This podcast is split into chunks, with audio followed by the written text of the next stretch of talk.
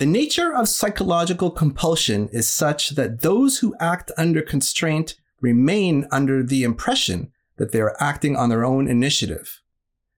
The victim of mind manipulation does not know that he is a victim. To him, the walls of his prison are invisible and he believes himself to be free. That he is not free is apparent only to other people. His servitude is strictly objective. Aldous Huxley, Brave New World.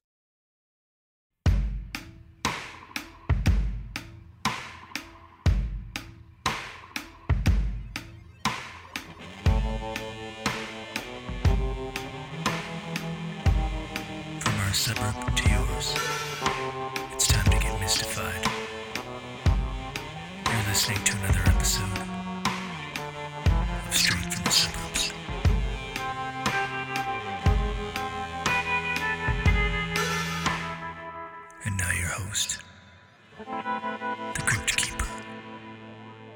Welcome back to the Straight from the Suburbs podcast, season 2, episode 11. I am the Crypt Keeper, and today the Crypt set up shop in the Wolf's Den.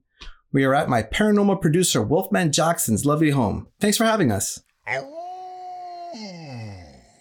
Now, the quote from British author Aldous Huxley is not actually taken from Brave New World, but from the follow up essay Huxley published in 1958, 26 years post publishing Brave New World.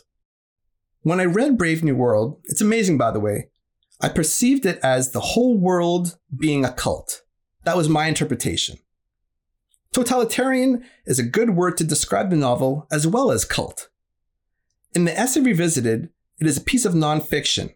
It really is an intelligent essay written by Huxley that concludes that the world is fast moving towards being just like Brave New World, the novel, faster than he thought. The point that Huxley made that stood out to me, the Crypt Keeper, is that drama, drugs, and subliminal suggestion combined with flamboyance makes not for a brave new world, but a brand new cult. Being free and thinking for yourself is how people are tricked into voluntarily falling into line and following orders, no questions asked. Such is a cult, trickery. Just like a pyramid scheme, there's always somebody at the top triangular point.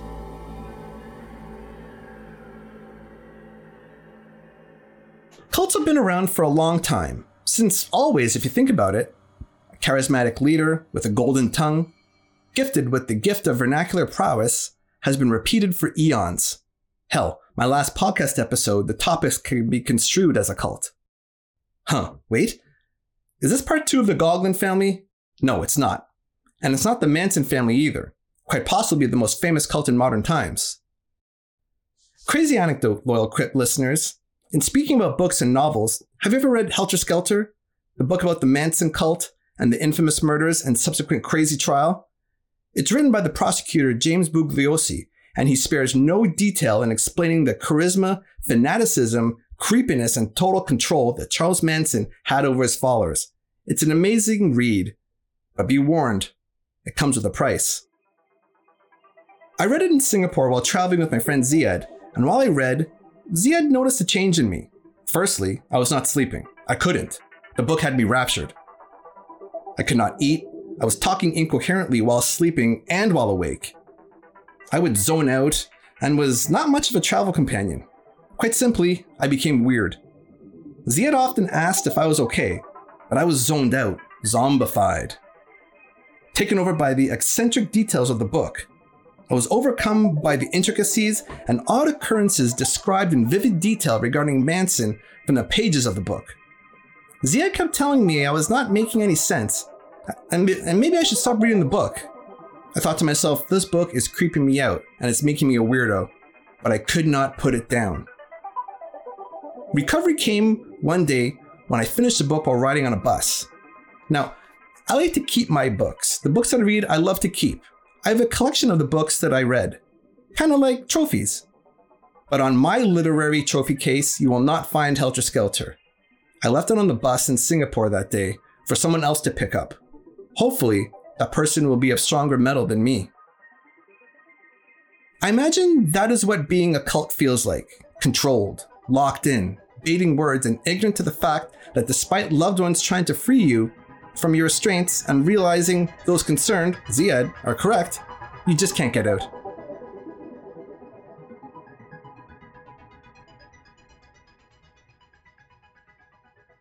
A cult story from not too long ago happened right in our own backyards, Montreal, Quebec to be exact.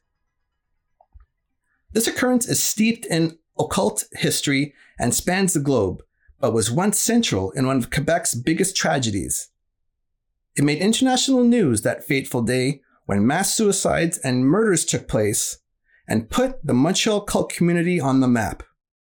What started in Europe ended in Montreal, only one and a half hours away from Ottawa.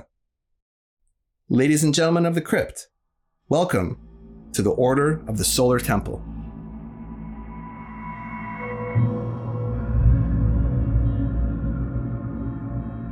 With Montreal being so close, it was hard to believe that such a cult could be in existence so close to Ottawa. I remember watching it unfold on the news and reading about it in the Ottawa Citizen newspaper. I love local mysteries, I still do, and this one caught my attention and stayed with me all these years. I mean, how can you not get sucked into the story? Ceremonial magic, altars, hidden rooms, choreographed suicide, international murders, Knights Templar, Freemasonry, outer space? But first, how did the Order of the Solar Temple come to be?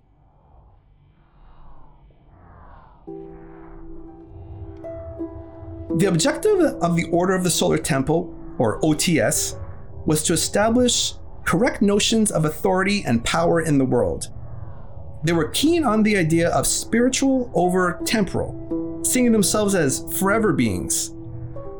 They thought it was their responsibility to assist humanity through a great transition, all the while preparing for the second coming of Christ, whom they believed would be a solar god king.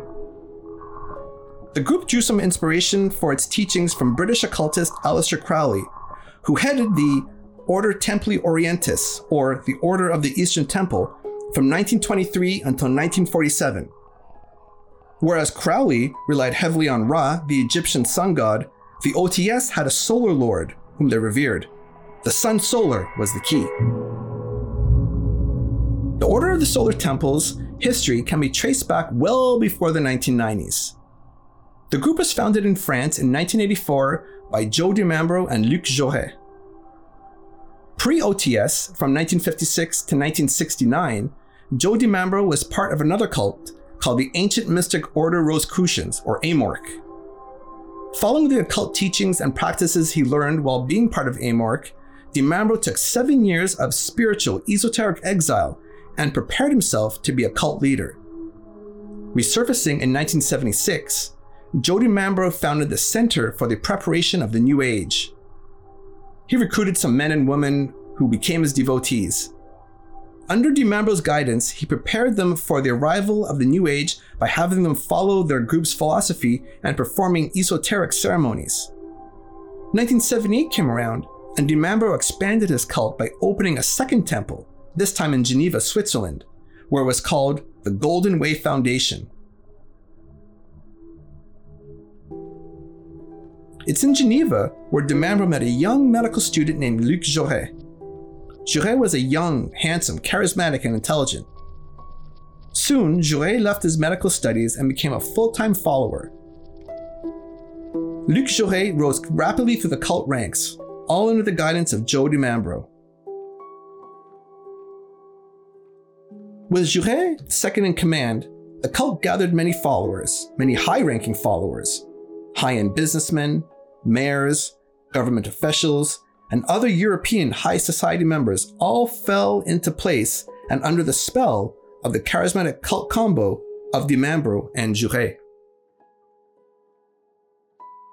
In 1984, the Golden Way Foundation packed up and moved to Montreal, Quebec, Canada, and became the Order of the Solar Temple, OTS. They crossed the Atlantic and brought with them their Masonic promise of immortality, little known fact that Masons promise immortality. They kept temples in Switzerland, France, and Belgium, but have made so much money from the devotees' donations that they headquartered right here in Canada. While DiMambro led the group behind the scenes, Luc Jouret was his public face. He lectured across Canada and soon enrolled thousands of followers from Ottawa to Vancouver. So now the OST was international with thousands of devotees, all picked by the cult's leader, Dimambro and Jouret. Although they accepted all donations and followers, it was only those high rollers that got privy to the OST's major secrets, ceremonies, and esoteric guidance. The more you donate, the more you know. Dimambro and Jouret set up the OTS in a three layer trinity, with each level feeding the next. The first structure was called the Amenta Club. The goal of this club was to disseminate the group's philosophy and to bring together a spiritual elite in order to achieve a higher state of consciousness. This club offered lectures on various themes in Canada. These lectures drew large numbers. The second structure was called the Arcadia Club. After recruiting a small number of individuals to the Amenta Club and giving them some basic occult knowledge, certain participants were invited to join the Arcadia Club. The objective of this club was to provide members with more advanced esoteric knowledge that would enable them to move towards a higher consciousness. The third structure was called the International Knighthood Organization. Access to the structure was even more restricted. Its members had access to special publications, knowledge, secrets, and initiations exclusive to the Order Solar Temple. Dimambro presented himself to the members as a conduit of higher beings and the receiver and transmitter of divine messages, which he would receive during group ceremonies. These twice daily ceremonies for the elite OST were elaborate and mystical. They took place in a secret temple room in Montreal, Switzerland, and France. They wore Templar robes and stood together in a peculiar star like formation in their secret circular room with red and gold trimmings. As the lights dimmed, Dimambro would approach the altar and preach upon high of the evangelical Christian doctrine he combined with the cult of Freemasonry. Their goal was to recreate the 14th century Hermetic order of the Golden Dawn and the Templar because of a belief that the apocalypse was near.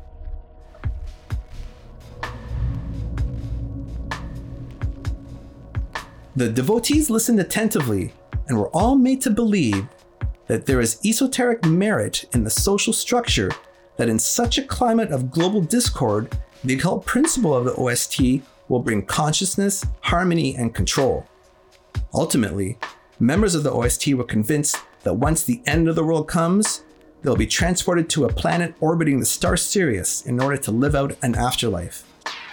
Now, of course, to be granted this afterlife privilege, one had to be a devout member, with steep pockets. That is why Dimambro and Jouret seeked out the rich and powerful to be main members. In their heyday, the OST boasted several millionaires, policemen, respected civil servants, doctors, high end musicians, athletes, and parliament members as devotees. With all the monthly fees coming in from devotees around the world, this allowed Dimambro and Jouret to live a lavish lifestyle cars, boats, villas, and trips kept Jouret, but Dimambro especially, living the good life. With all this high end living, how would they have time to perform their rituals? They made time and set up elaborate ceremonies where the encanted spirits prophesied future events, summoned spirits who appeared to a convinced congregation. They also purchased holy relics from their international travels, bringing back books, ceremonial Templar swords and daggers, as well as parchment, teachings, and summoning spells. When they summoned spirits or demons during their Goetia sessions, certain relics would be known to levitate or illuminate. Secrets of the universe would be shared from the other dimensions, as well as all the mysteries of life. Their ceremonial garb, made up of Templar robes and Egyptian headdress, combined with the occult engravings and sigils on the walls of their secret and sacred temple, were all used to convince their brainwashed followers that Dimambro was to be the second coming of their Messiah, Jesus Christ turned Solar Lord, that his word was bond. Dimambro and Jouret held immense esoteric power over their devotees, and to quote Spider Man, with great power comes great responsibility. But the two headed hydra that was Dimambro and Jouret did not take responsibility. They started to abuse their power. They added a sexual level to their occult teachings, and soon part of their rituals involved having sex whenever they wanted with any of their female devotees. Of course, this started friction amongst the ranks, and cracks started to appear. From one of his many sexual trysts, DiMambro impregnated a young 23 year old devotee. She gave birth to DiMambro's daughter, whom they called Emmanuel. DiMambro used this opportunity to declare that his newborn daughter was born as the Order of the Solar Temple savior, and that she was the cosmic child and the true Messiah, whom the OST started to worship. It's hard to believe that the Messiah is living just down the 401 in Montreal. Rumors and factions started to form with, within the Order of the Solar Temple. All the donations received were meant to be used to open health and spiritual centers around Quebec, but none were yet to be built. Instead, the followers only saw the lavish lifestyles of DiMambro and Jouret. People wanted to leave, but threats were made. DiMambro became authoritarian and demanded unconditional obedience. He was suspicious of competitors, and certain members felt that he was trying to divide them in an effort to increase control over the group. Jouret went back to Switzerland to appease the European faction. With the OST weakening, DiMambro became paranoid he excommunicated two devout followers, Tony Dutoit and his wife Suzanne Robinson. DiMambro kicked them out because Suzanne got pregnant by her husband and not DiMambro. In his haste, DiMambro had previously stopped his followers from having sex unless it was with him. Tony and Suzanne kept their marriage going despite DiMambro. Further insult to injury occurred when Suzanne gave birth to a son they called Christophe Emmanuel Dutoit. Giving their son one of the names Emmanuel was deemed as sacrilegious, as the DiMambro's star child and Messiah was named Emmanuel. Enraged, DiMambro labeled and identified young Christophe as the Antichrist and ordered him destroyed. On October 14, 1994, police in Morin Heights, Quebec arrived at the scene of a fire. Two charred bodies were found. They were identified as OST members Colette Rochat and Jerry Genoud. Two days later, the bodies of two more adults were found in a closet in the same cottage, both shielding a third, smaller body, a baby. The unfortunate victims were who you think they are Tony Dutoit and his wife Suzanne Robinson, and their young son, Christophe Emmanuel Dutoit. All victims were viciously massacred as they were all found stabbed with a wooden stake, their bodies then set aflame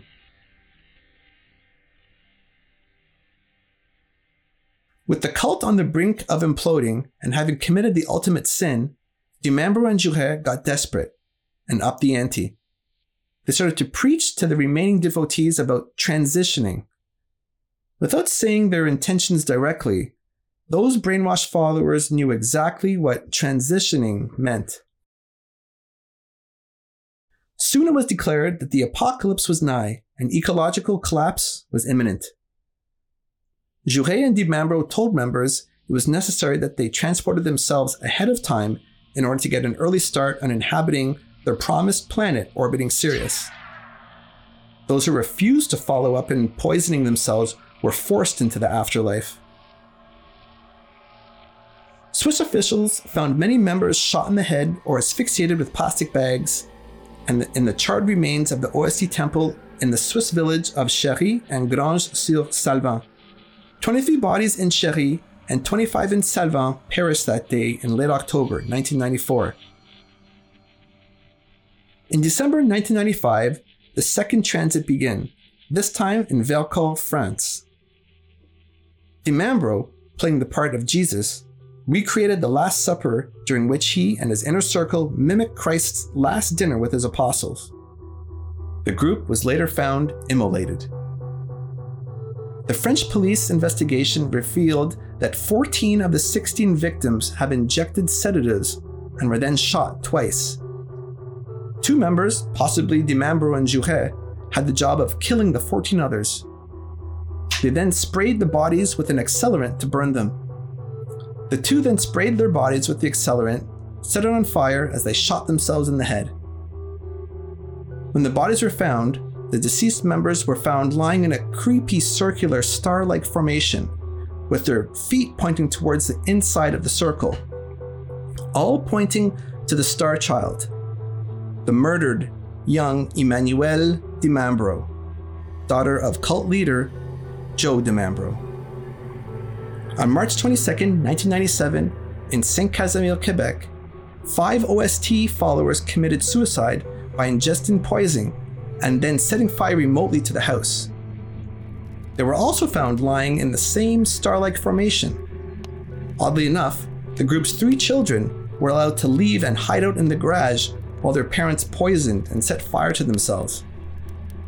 Those children were physically unharmed, but psychologically scarred for life. Around the globe, some members were outraged by the mass suicides, while others expressed regret that they had not participated in the transits. Some viewed those deceased members as martyrs, and that they sacrificed themselves in order to save the world and pave the way for future transits.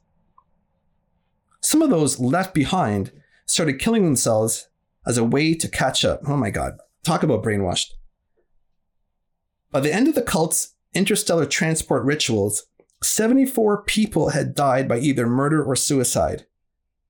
Those numbers grow yearly as suicides still continue under the banner and belief of the Order of the Solar Temple.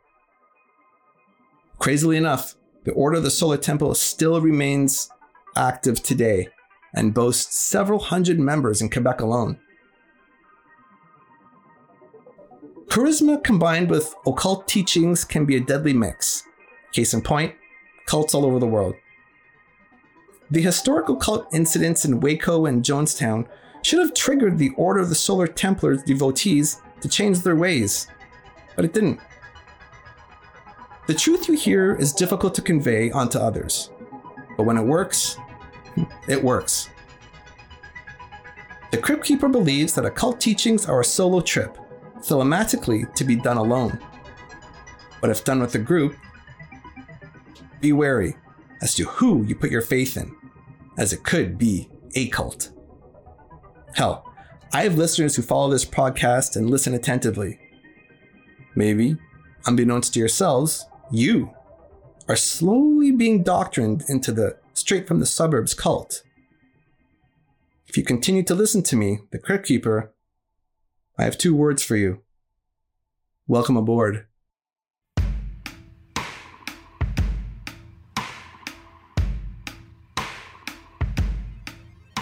Big thanks to all my devoted listeners in the crypt, the paranormal production mastery of Wolfman Jackson, and the show sponsor A Squared Hairstyles, the lovely couple of Andrew and Amy. Hey, why be A1 when you could be A Squared? I'm the Crypt Keeper signing off, and as always, stay suburban, stay mystified.